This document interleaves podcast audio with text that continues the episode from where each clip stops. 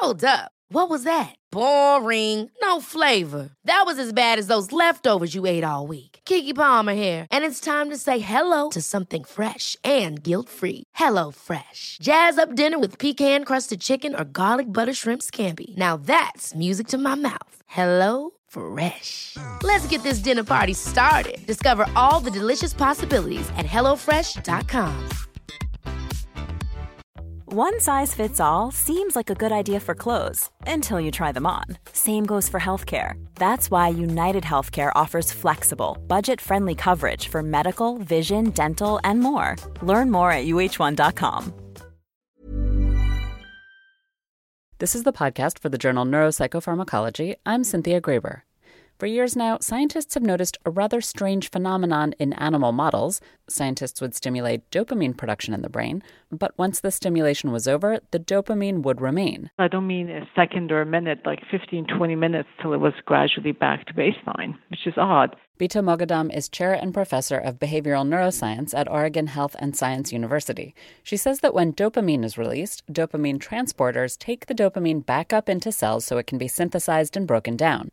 So scientists had assumed that the dopamine that remained for those 20 minutes was just leftover dopamine from the original activation.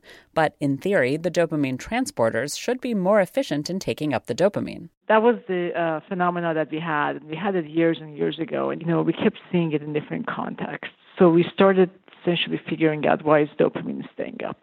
The result is a study she and her colleagues recently published in the journal Neuropsychopharmacology titled Burst Activation of Dopamine Neurons Produces Prolonged Post Burst Availability of Actively Released Dopamine. Dr. Moghaddam, for the first experiment, you stimulated the animals electrically and optogenetically. Then, after stimulation, you blocked dopamine release with the drug TTX. What did you see? If this was dopamine that had already been released when the animals were doing the, the task or when we were driving dopamine cells, then by stopping signal transduction and the release of new dopamine, then there should still be a lot of dopamine around. This is something that happened 20 minutes ago, and I'm still seeing an elevated dopamine release. If I block release, then it shouldn't do anything to my signal, right? But we blocked signal transduction and active release of dopamine, and the signal went way, I mean, went below detection limit. So this meant that, okay, well, it's not just that dopamine is just hanging around because we had this big bolus of it released 20 minutes ago. Something else is going on that is actively maintaining dopamine levels high. So then we started looking at okay, what's going on? Why should there be an activation of ongoing release process when, when we, we're no longer stimulating and the animals are resting peacefully in their home cage now? So, what did you do next? with that in mind, we started collaborating with, with Susan Amara's lab. And I had heard that they had this, at the time, this mechanism where if you introduce a big bolus of dopamine in the area of the brain striatum that we were measuring, or slices from that area, what they would see is that dopamine transporters, which are molecules that take dopamine inside, they internalize. They go inside the cell, so they're no longer active. First, we found that in, in an in vitro preparation, we could see an activation and we could block the dopamine transporter with a compound that was shown in vitro to block it. So then we went to in vivo and we showed that in fact that happens in our in vivo findings that if we give the drug that stops dopamine transporter internalization, we also stop that lingering amount of dopamine. What does this mean? What's going on? Normally, when dopamine cells are firing, they're releasing a certain amount of dopamine, and some of it is, is taken up by the dopamine transporter DAT uh, to kind of keep a steady level of dopamine release. When you have a situation where there's burst activation of dopamine, such as when you are uh, trying to learn something, when you are working to get a reward, all those contacts make dopamine cells burst. Then you have a big bolus of dopamine that's released.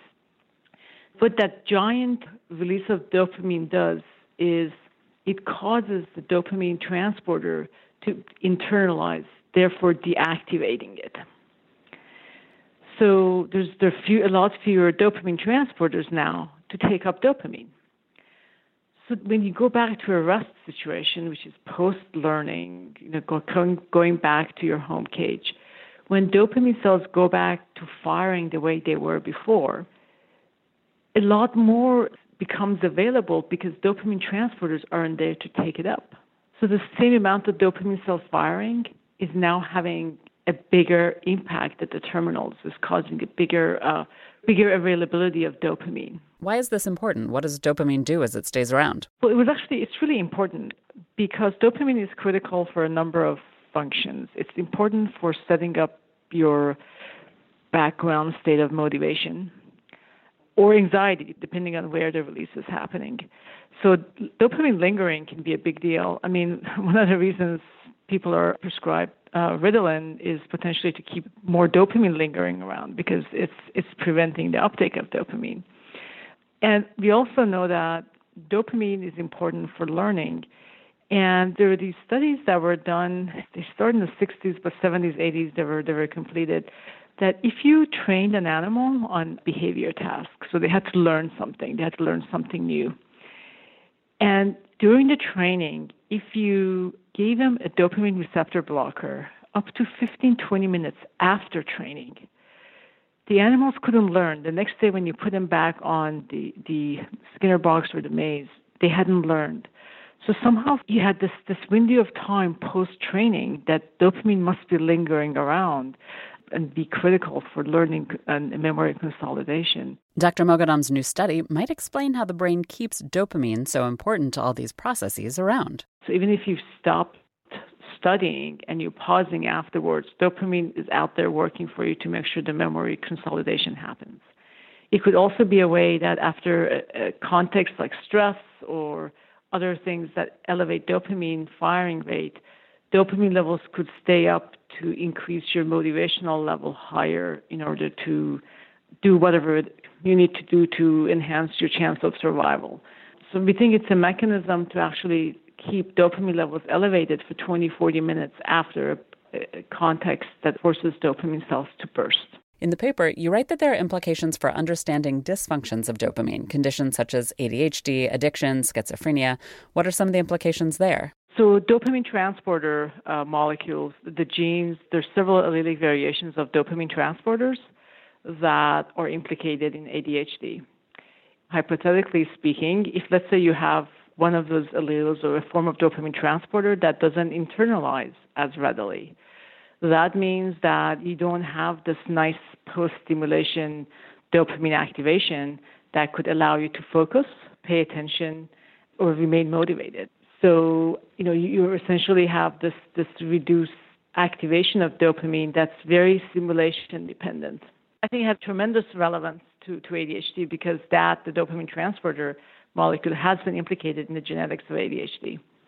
So if there is any change in dopamine transporter internalization, if the dynamics of that internalization is different, then you essentially have less dopamine around after burst activity.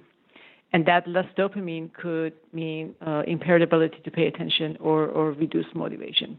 With other illnesses that are dopamine dependent, again, if this mechanism is regulating dopamine homeostasis, too much of it could cause hyperactivity, psychosis, and too little of it can cause cognitive deficits and, again, reduce motivation, reduce attentional tuning. What were some of the weaknesses with your study, and what research do you think needs to be done next? We were limited by the methods we could use to show faster relief, faster activation of dopamine. We were limited by how we could actually test the fact that if we block active release, dopamine release goes down, we, we have very few tools that we use here with TTX. And ideally, you want to show this in a behavioral context. For example, show that if you block this mechanism, then learning is inhibited in correlation with activation of dopamine. That last one is not a weakness, but that's something that could really help with the mechanism and the hypothesis. Dr. Moghaddam says that's the next step to understand the behavioral function in the brain. The next is to see how relevant this is in behavioral context. It would be very cool also to look at some of the uh, mouse mutants that have some of the dopamine transporter deficiencies that has been found in um, schizophrenia or, or ADHD. She also says computational models used today assume a linear relationship between dopamine production and the dopamine transporters, and the models should be studied to incorporate this nonlinear relationship. This is the podcast for the journal Neuropsychopharmacology. To read the research paper discussed in this podcast, go to www.nature.com/npp. I'm Cynthia Graber. Imagine the softest sheets you've ever felt. Now imagine them getting even softer over time. That's what you'll feel with Boll and Branch's organic cotton sheets. In a recent customer survey, 96% replied that Boll and Branch sheets get softer with every wash. Start getting your best night's sleep in these sheets that get softer and softer for years to come. Try their sheets with a 30-night guarantee. Plus, get 15% off your first order at bollandbranch.com. Code BUTTERY. Exclusions apply. See site for details. Even when we're on a budget, we still deserve nice things. Quince is a place to scoop up stunning high-end goods for 50 to 80% less than similar brands. They have buttery soft cashmere sweaters starting at $50, luxurious Italian leather bags, and so much more. Plus, Quince only works with factories that use safe, ethical, and responsible manufacturing. Get the high-end goods you'll love without the high price tag with Quince. Go to quince.com/style for free shipping and 365-day returns. Mom deserves the best, and there's no better place to shop for Mother's Day than Whole Foods Market. They're your destination for unbeatable savings, from premium gifts to show-stopping flowers and irresistible desserts. Start by saving 33% with Prime on all body care and candles. Then get a 15-stem bunch of tulips for just $9.99 each with Prime. Round out Mom's menu with festive rosé, irresistible berry chantilly cake, and more special treats. Come celebrate Mother's Day at Whole Foods Market.